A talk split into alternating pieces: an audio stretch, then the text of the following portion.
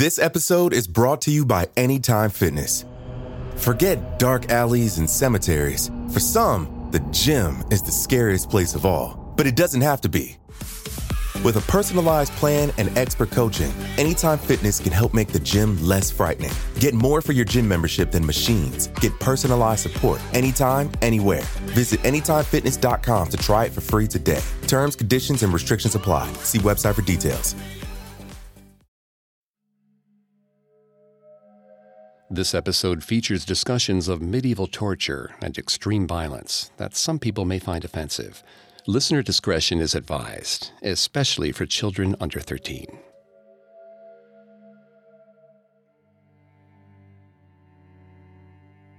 If they had known that Johan was a monk, they wouldn't have let him into Hunyadi Castle. Transylvania was Catholic now, though no Catholics had lived here the night before the Hungarians' declaration of the supposed one true faith. But Johan and his flock would not be cowed by an occupier's lies.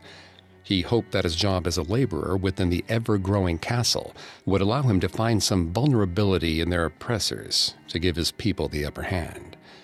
The grandest tower in the castle was still under construction, and it overlooked the newly appointed Lord of Transylvania's council room, the perfect place to work late into the night, collecting the noble's secrets. But Johan was careless, and one of the guards spotted him. Johan had expected his punishment to be swift. He served no further use to these men, and he knew too much of their plans. But instead, they put him back to work, telling him he could listen all he wanted, as long as he did a good job. His assignment was in a new part of the tower he hadn't seen before. While they'd mostly been working on a defensive structure to hold an armory and other guard posts, this area looked almost like a small office, maybe a room for accounting, or other sorts of logistics. Johan could barely fit his body through the opening the masons were probably still sizing, but he had managed. Nervous, he did his best to go about his work, carving the stone around the window with the intricate shapes his employer had requested. But when he stopped his chiseling, he heard a sound. He turned to look and say hello to the mason and his son but the opening in the wall was gone. Johan dragged his hands against the stone, feeling for some secret latch that would allow him to exit. But the room had no entrance or exit. He pounded on the stones, screamed for someone to save him from this prison, but no one came. He tried to dig his way out with a knife. Dust coated his lungs, making it hard for him to breathe but the mortar was too thick and his knife was too small. He begged for God, any God, to help him in his hour of need. No one even noticed his disappearance.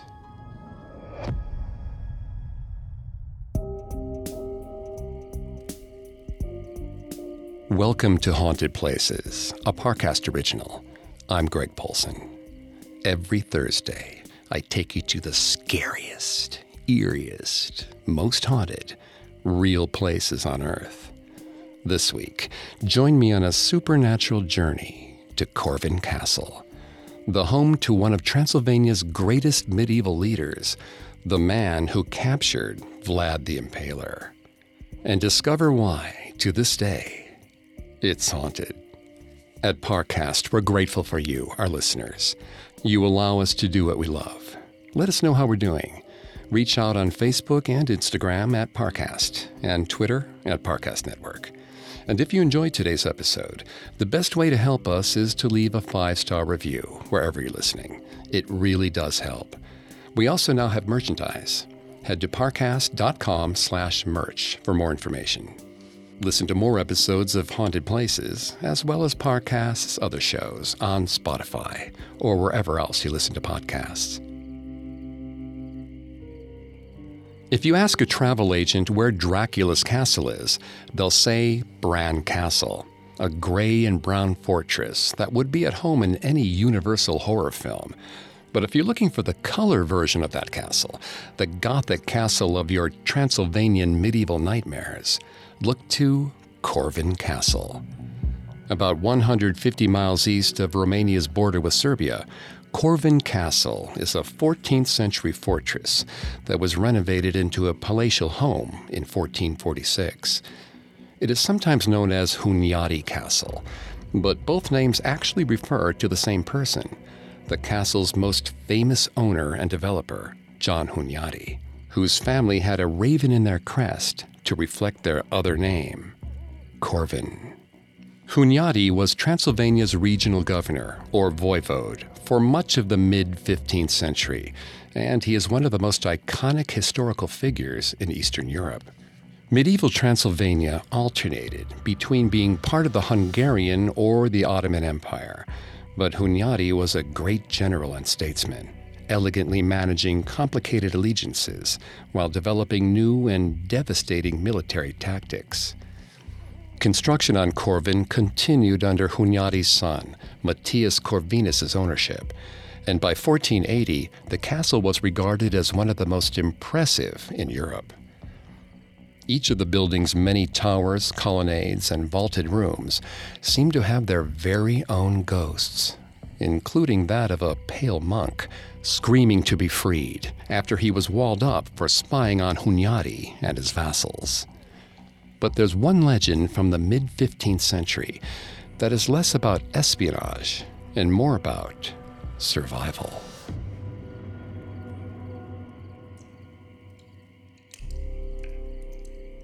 Hassan's hands were cracked and bloody, but now he couldn't remember a time when they weren't. He dedicated the last 15 years of his life to one cause finding water. Almost two decades ago, he, Suleiman, and Kazem had been soldiers in the Ottoman army, fighting for their land's freedom from the Hungarian Empire. But they had lost, and now they were housed in Hunyadi's dungeons. They could always hear the workmen up above, as hammers slammed and rock was stacked into place. It seemed so bustling up there. And all this time, Hassan discovered, they had been doing it without reliable access to water. Many of Hunyadi's engineers had searched, but none had been able to find a potential well to service the castle. Its occupants were reduced to collecting rainwater or carrying massive buckets from the Zlashti River. So the voivode made the Turks a deal. If they could find water in the strangely barren land surrounding Corvin Castle, they would be granted their freedom. Left with few hopes for the future and even fewer options, Hassan, Suleiman, and Kazem had agreed to Hunyadi's terms. They would draw the water from the soil and return to their homes with the invader's blessing. The act of digging left too much time for the mind to wander. As he drove his shovel's blade through the rough earth, Hassan found himself dreaming of using the tool against the guards and escaping. He would slice them open and run, he thought, before squinting at the village down below. Would an Ottoman in prison rags be allowed to hide in such a place? No. The holes he dug every day were his only chance at freedom, and even he knew they were a slim one at that. The work was repetitive and the men could only sneak a handful of words to each other under the captor's watchful eye. At night, Hassan had to pull his fingers off the shovel. The years of digging had left his muscles stiff, and he would frequently wake up to his hands clenching air, fighting something he could not see. A weight sat on his chest, and sometimes it seemed red eyes watched him in the dark. Even in the searing light of day, he felt something waiting just out of sight. Something that scratched and clawed at his shoulders, as if trying to pull him away from the dry ground. He feared he was going mad, but freedom, he reminded himself, was worth every cost. Yet he'd grown much older than his years would suggest. His mind was eaten away by the repetition, and his body thinner each passing year. He told himself it was the work, but it was always worse at night, after he'd had what should have been a modicum of rest. Like something was feeding on him. It had been 15 winters. The delays in work when the ground was frozen was the only way Hassan was ever able to count the years.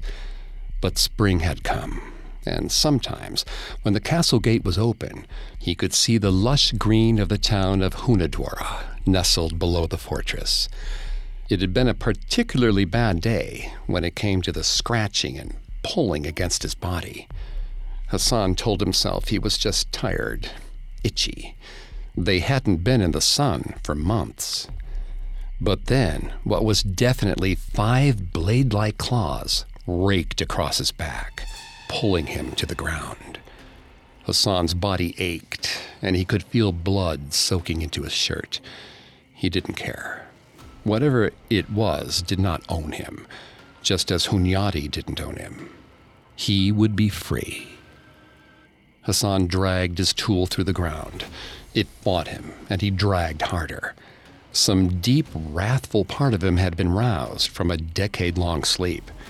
His breaths came sharp and angry, and he began to cut the earth the way he'd wanted to cut down Hungarians so many years ago.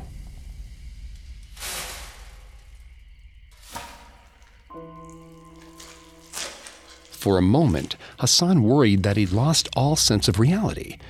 He was no longer digging through soil. He had found mud. After years of searching, losing pieces of himself along the way, he had finally found his salvation. He soaked his tired hands in the cold wetness, nearly throwing himself into the muck in jubilation. He tried to yell for the guard, but his voice had weakened after years of limited use. He made his way over and tried to tell of his discovery. Again, his vocal cords failed him. Water, he finally whispered, lips parched. The guards did not believe him at first, but then he indicated his muddy clothes. Suleiman and Kazem were emerging from their own holes, echoing Hassan's promise water.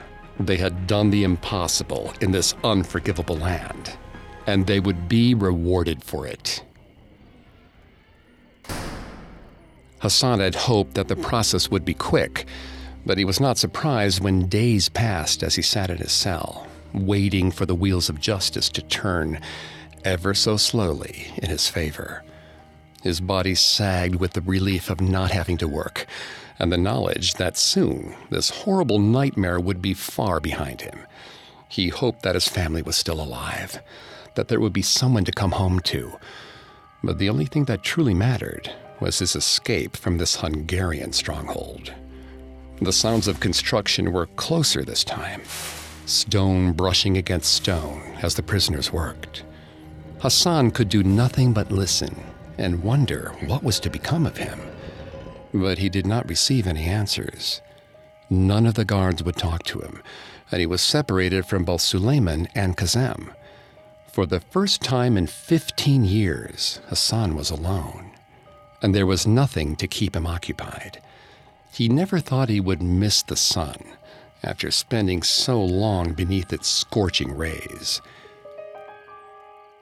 He could not be certain how long he waited in his dark and damp cell for an answer, but eventually a guard came to his door with a set of keys rather than a silver dish of food. The door swung open, and the guard waited for Hassan to move his aching body out of the cell. His legs were cramped and stiff. They creaked and groaned as he lifted himself up and headed towards the hallway. The guard said nothing to him. He pulled out a set of manacles and slit Hassan's wrists through the metal ring. Hassan asked why this was necessary, and it was met with a hard slap against his jaw that sent his skull vibrating.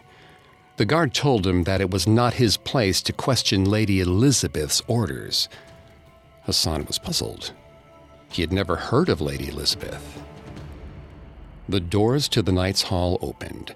It had been years since Hassan had stood in this room.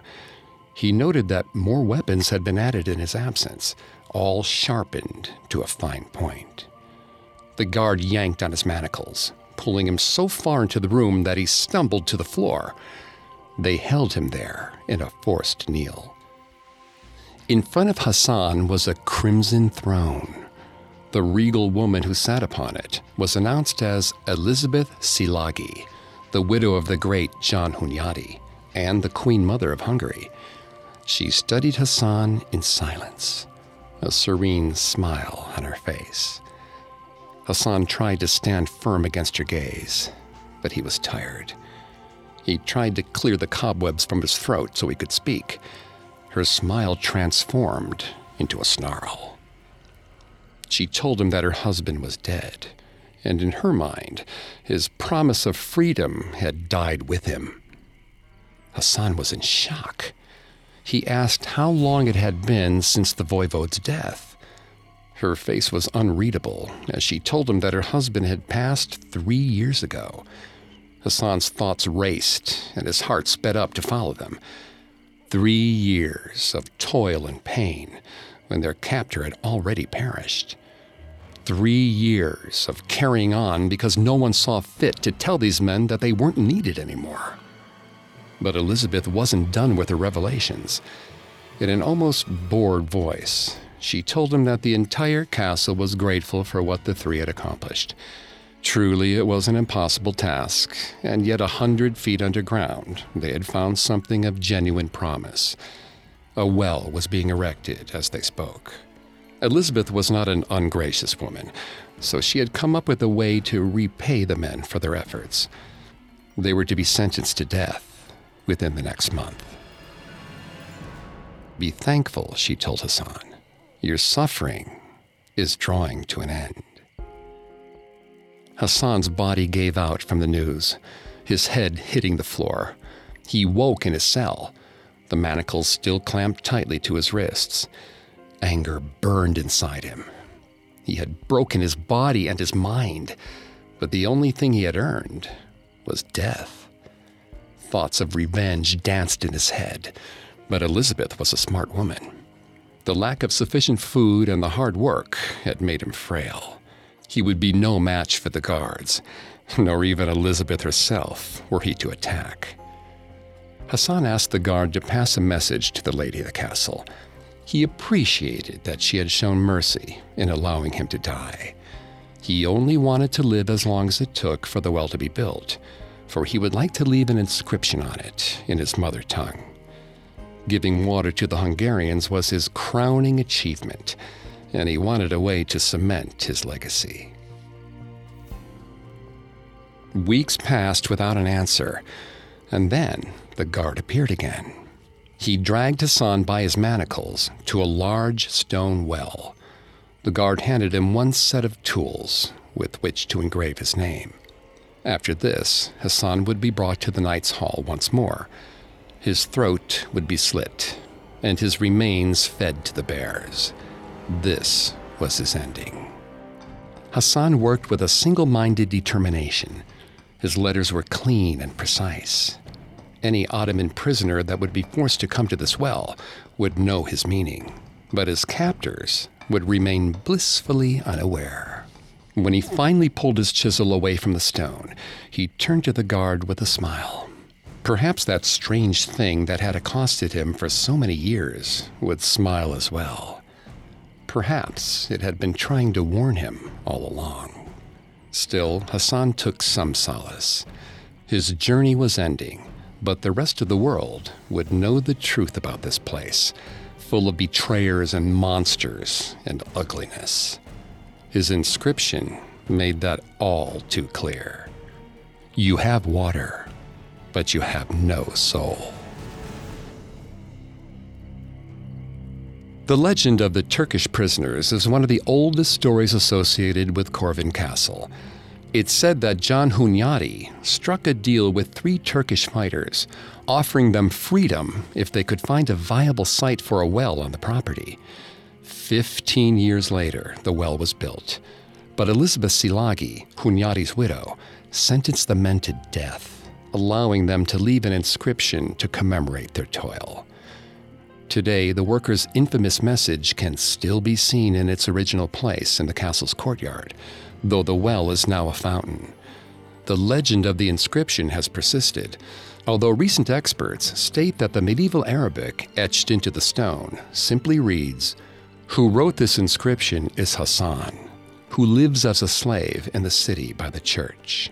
But Hassan would not be the last man tortured in Corvin's halls, leaving blood and pain on this plane and the next.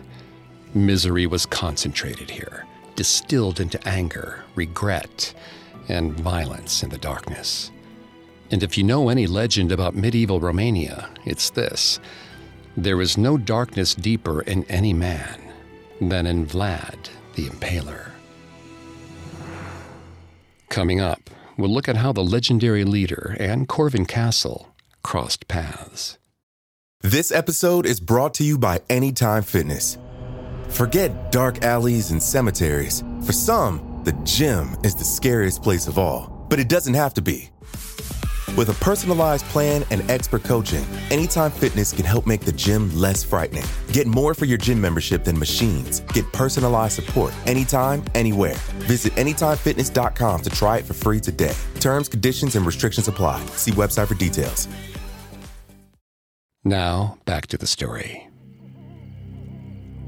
Corvin Castle's most famous legend involves Transylvania's most famous, or perhaps most colorful, leader. Vlad III of Wallachia, sometimes known as Vlad Dracula or Vlad the Impaler. Like the master of Corvin Castle, John Hunyadi, Vlad was a savvy political survivor, frequently playing the Hungarians and the Ottomans against each other in order to return to power after being deposed. His critics in Germany, Hungary, and Rome called him a violent tyrant who ran people and animals through with poles at his slightest whim. But he is often held up as a Romanian national hero who created a fair if brutal justice system and fractured the despotic rule of the Wallachian nobles who were exploiting the peasants.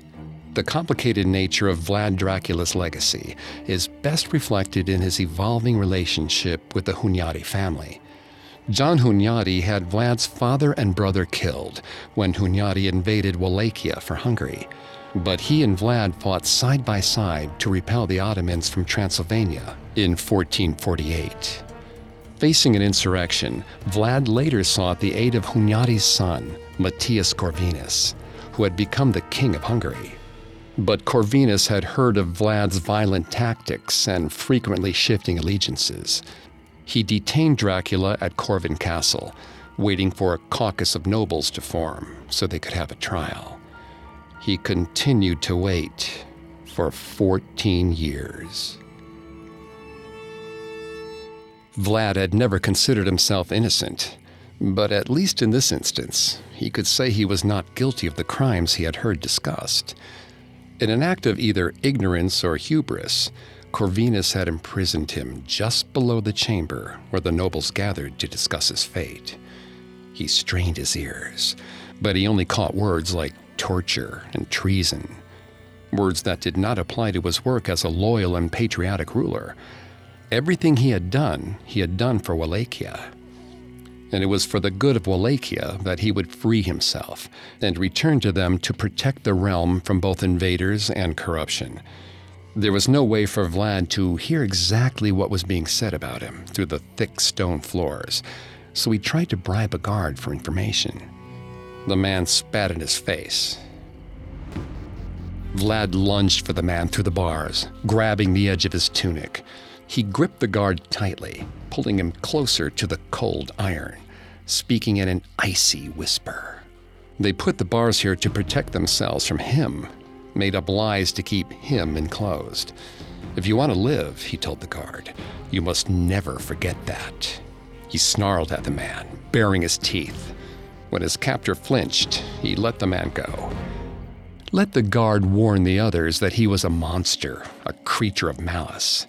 He had a reputation to uphold, and it served him well to leave them on the edge around him, wondering what strange things he might do if he wasn't respected and obeyed.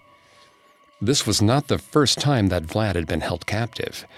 He'd spent most of his teen years imprisoned, and the memory of those tight cells and the punishments he and his brother Radu endured had never left him. In this new, cramped cage, Vlad found his memories and his reality merging together. He would dream about the old cage and wake up in a similar spot on the floor, with nothing to comfort him but rats. Four days passed with the guards leaving him alone. No visits, no sneers, and no food. He could smell the slop the other prisoners were given.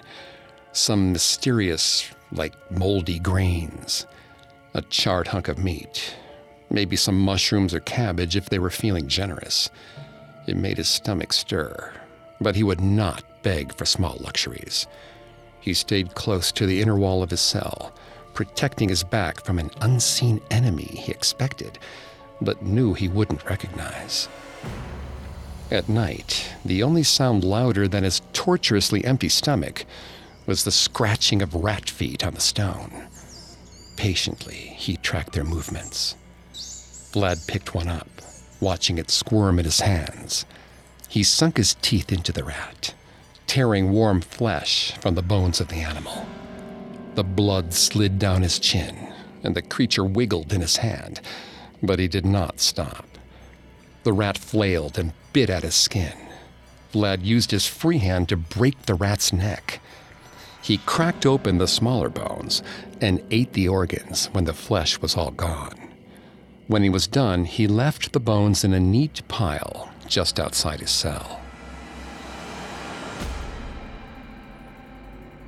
The bones were gone when he woke the next morning, but still no food came. Perhaps they felt their problems were solved. Who needed a cat when you had Vlad the Impaler in your dungeon? He paced the tiny space, needing something to do. He called to the prisoners on either side of him, but was met with silence. Perhaps they had hidden him away from the rest, worried that he would convert them to his cause. But Corvinus was a proud man, as quick to punish as Vlad was. He would run out of space eventually, and then Vlad would have a new distraction. The sun had not yet risen when they started. Vlad woke to the desperate pleas for life coming from further down the hallway. He could hear the crank of the stretching machine and the pop of a prisoner's bones pulling out of their sockets. The incessant pounding that accompanied the screams of another prisoner echoed in his ears until he could not think. He'd never had to wear the spiked devices meant to close around one's limbs, but he had seen a man walk by in those evil metal boots, each step a new torture.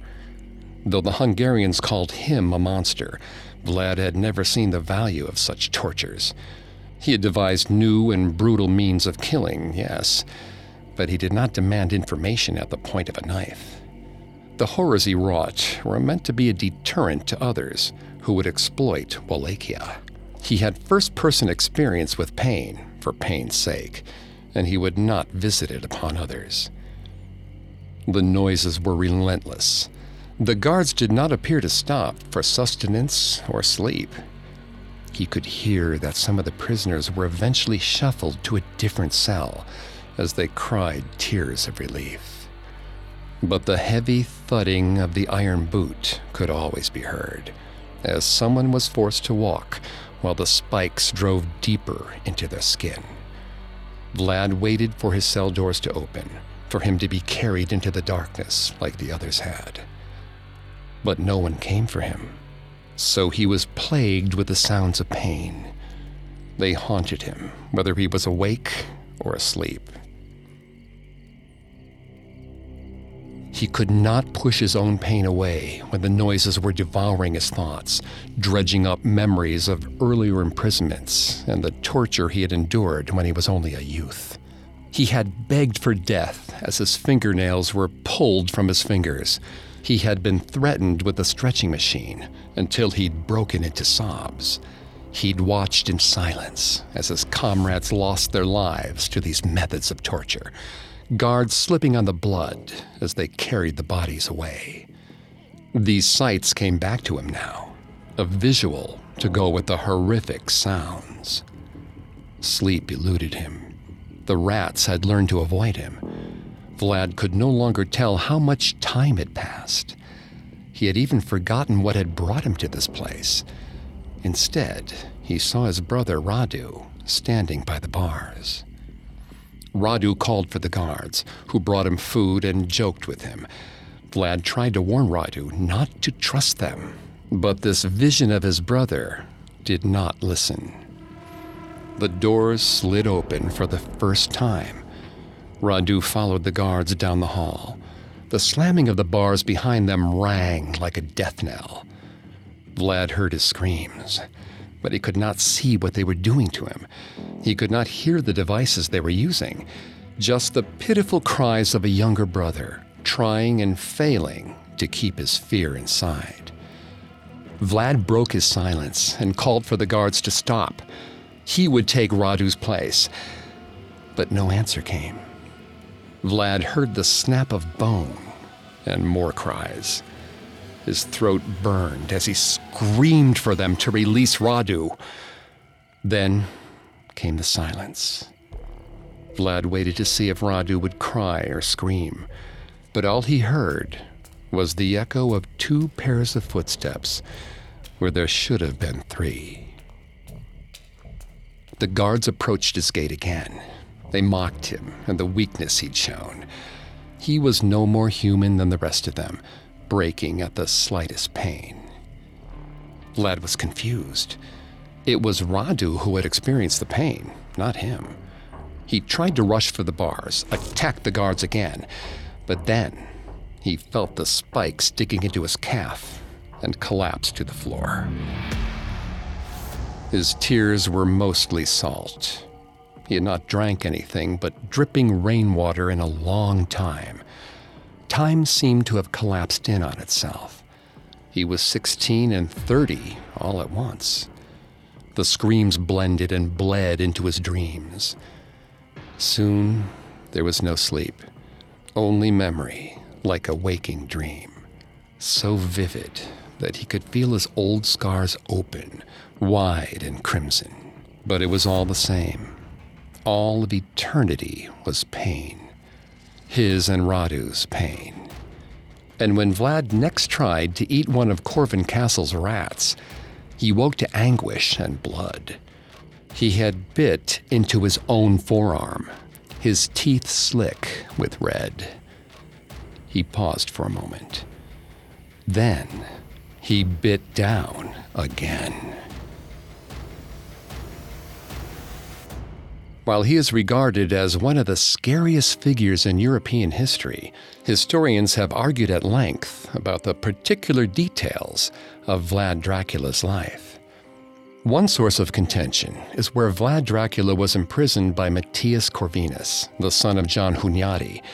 Some believe that he stayed at Corvin Castle, but the best preserved records of his imprisonment refer to Matthias Corvinus's summer castle, Visegrad. According to legend, Vlad was kept in the dungeons below Council Hall as Corvinus attempted to gather enough high ranking nobles to stand in judgment of the Wallachian prince. Vlad would remain in prison for almost 15 years, only being released after converting to Roman Catholicism and agreeing to fight for Corvinus against the Ottomans. Legends about Vlad III Dracula's stay at Corvin Castle claim that he survived on rats while imprisoned, and that the screams of the surrounding prisoners drove him mad. Perhaps part of the reason that the legend of Dracula's imprisonment at the castle persists is that Corvin's Keep just feels like a place where a medieval monster would dwell. The castle is often described as being much more imposing than Vlad's own supposed place of residence, Bran Castle, about 200 miles to the east. The Gothic architecture and wax figures of prisoners being tortured in the dungeons of Corvin certainly lend a sense of atmosphere that's a perfect home for a creature of the night. And the centuries old events in these stone halls certainly explain the shrieks and moans staff have heard in the castle after dark. One certainly doesn't want to end up in these stone rooms at night, but thanks to Corvin's checkered history, the castle grounds might actually be worse.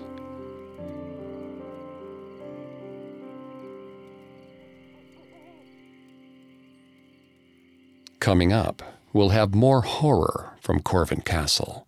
Now, back to the story. Under John Hunyadi and his son Matthias Corvinus, Corvin Castle was known as one of the finest buildings in all of Europe. But the Hunyadi family line ended with Matthias's illegitimate son. The building passed to Prince Gabriel Bethlen of Transylvania in the 17th century, and he began to dismantle some of the castle's Gothic elements in favor of a more modern Renaissance style. Some of these bits of architectural history were restored after a fire in the 19th century, but many records of the building's original look and feel had been lost. So the renovations ended up going more for drama than historical accuracy. It lends Corvin an alternately storybook or nightmarish feel, depending on the time of day and the weather. The only way to breach Corvin Castle's walls is by bridge. The front entrance is a thin stone walkway across a green expanse. A weeping willow waits below, beside a small pond, as tightly nestled towers and turrets climb to the sky. The entranceway is headed by two small windows high above, and a larger windowed area just below it almost looks like an enclosed balcony. Beneath, the stone archway waits like a gaping maw.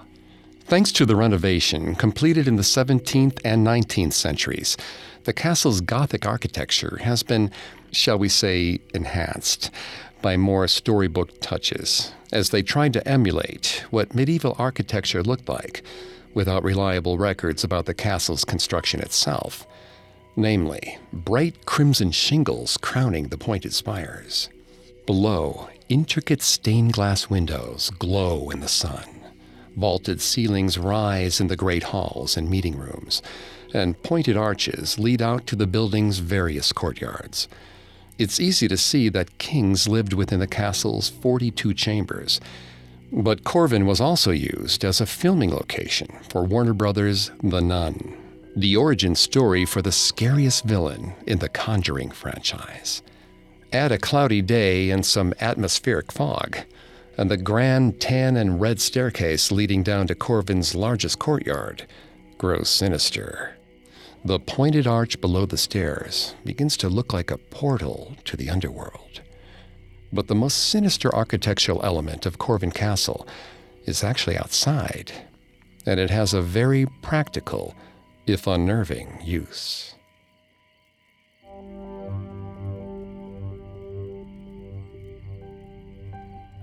When Aline woke, he did not immediately notice anything out of place.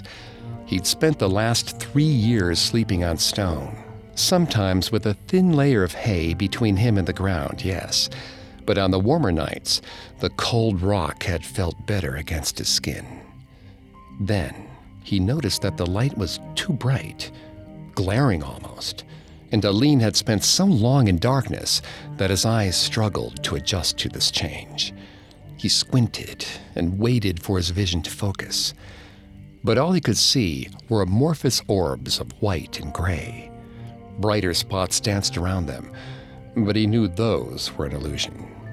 He reached his hand out carefully, feeling around for straw or bars. He feared his jailers had decided to expose him to the elements in some way. But he was stunned to find grass beneath his hand patchy and emaciated, but grass all the same.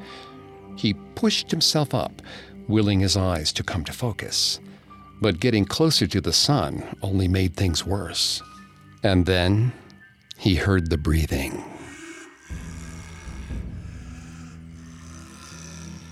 While he had several loud compatriots in his cell, their breaths had never been this heavy or even. Aline wanted to believe that he had simply been transferred to another place, away from the hellscape of Corvin, free, or at least in a place with fewer walls. Perhaps his fellow prisoners had carried him away with them, the wish of a man who has nothing left but the smallest fraction of hope.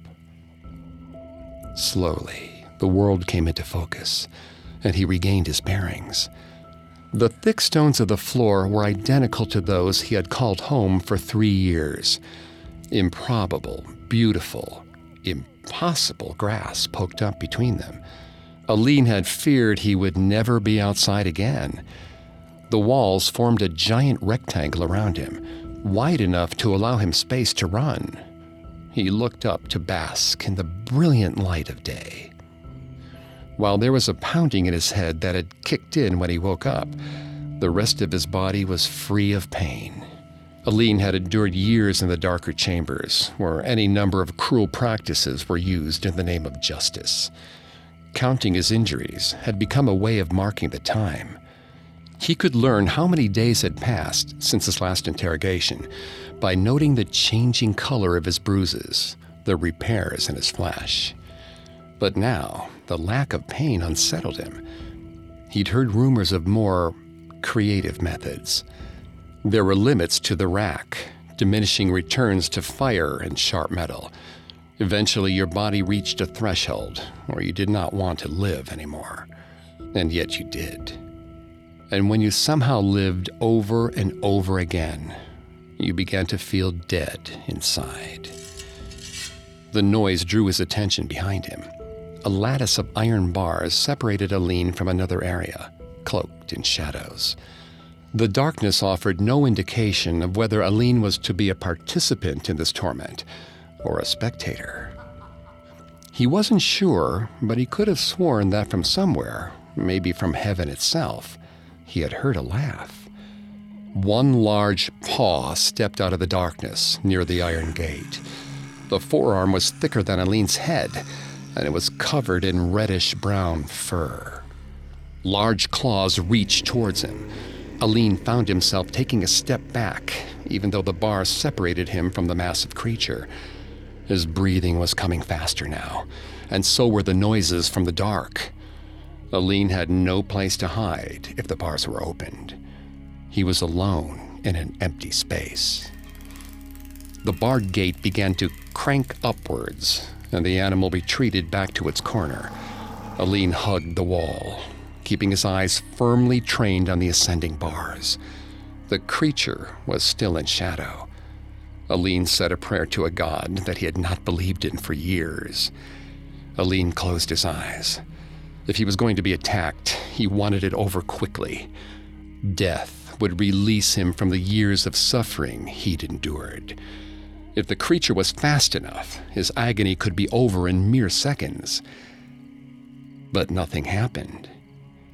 Aline could not even hear the animal anymore. Everything had gone silent. And then he saw the head. With its telltale snout and bushy ears, Aline found himself staring at a brown bear. Aline had seen these creatures from afar, near his village in the Carpathian Mountains.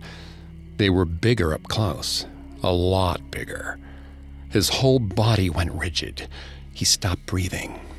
His father had taught him that you never run from bears. You move slowly. You give them space.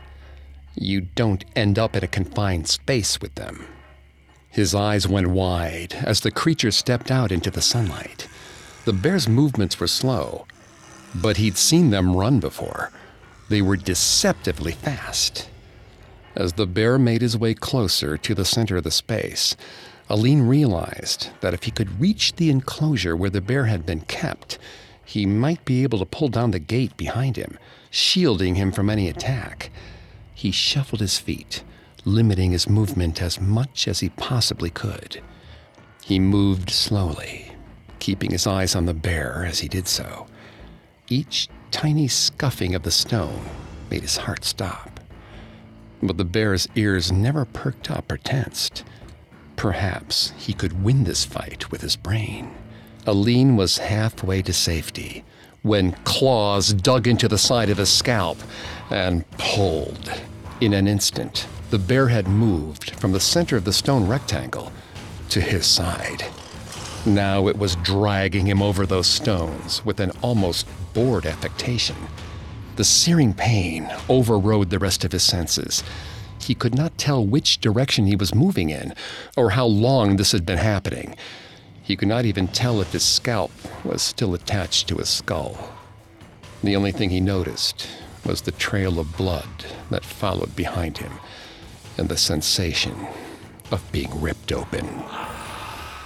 He struggled to stay awake, not sure if the pain would kill him. Through it all, he stayed silent. He wanted the bear to think it had been successful. Maybe then he would be left alone. But the darkness was growing around him, and soon he was drifting off into a buzzing, stinging unconsciousness.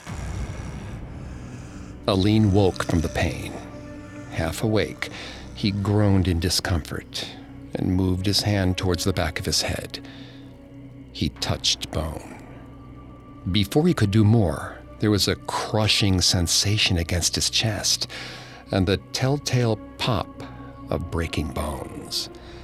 In his dreams, he had been safe from all kinds of creatures.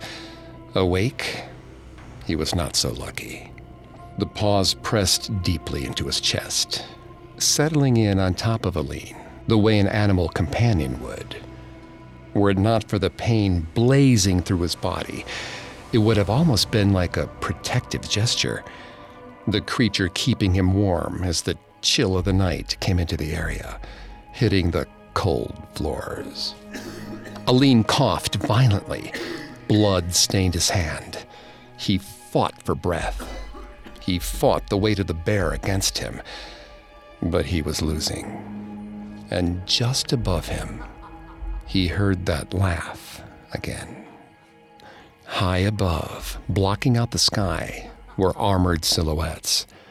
The same silhouettes who had passed by Aline's cell for years. The guards.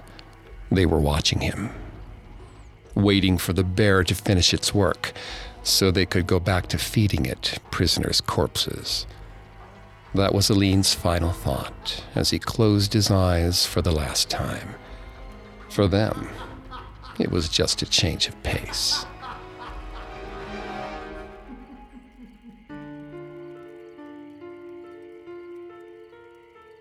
There are several different accounts of the bear pits at Corvin. Some accounts state that the guards would simply toss the remains of the prisoners into the pit for the animals to feed on. Others say that it was the final form of punishment for certain prisoners. They would be thrown into the pit, and if the fall didn't kill them, well, bears certainly would.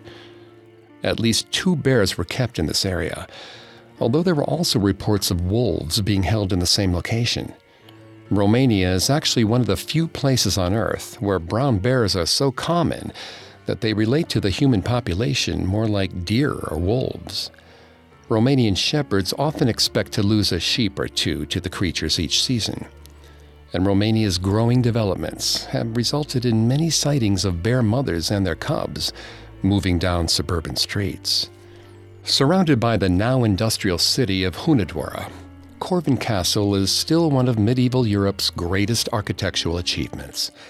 Any building that old is likely to have some ghosts, but Corvin's long dead prisoners and nobles are apparently very vocal, especially when dealing with outsiders. A group of tourists who hid at closing time to stay after hours were found by the castle staff the next day, bruised, beaten, and terrified. They claimed that a ghost had tortured them until the early morning. Corvin is a highly recommended tourist destination, and we personally encourage you to visit to see the architecture, the tragic well, and even the bear pit. But we beg of you, please, don't trespass.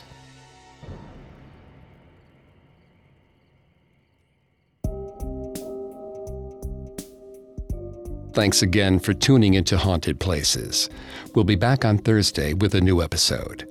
For more information on Corvin Castle and the historical Vlad III Dracula, amongst the many sources we used, we found the work of Romanian historian Kurt W. Treptow extremely helpful to our research. You can find more episodes of Haunted Places, as well as Parcast's other shows, on Spotify or wherever else you listen to podcasts. Several of you have asked how to help us. If you enjoy the show, the best way to help is to leave a five star review. And don't forget to follow us on Facebook and Instagram at Parcast and Twitter at Parcast Network. I'll see you next week. Haunted Places was created by Max Cutler. It is a production of Cutler Media and is part of the Parcast Network. It is produced by Max and Ron Cutler. Sound design by Kenny Hobbs, with production assistance by Ron Shapiro and Paul Liebeskind. Additional production assistance by Maggie Admire and Carly Madden. This episode of Haunted Places is written by Lil DeRitter and Jennifer Richey. I'm Greg Polcyn.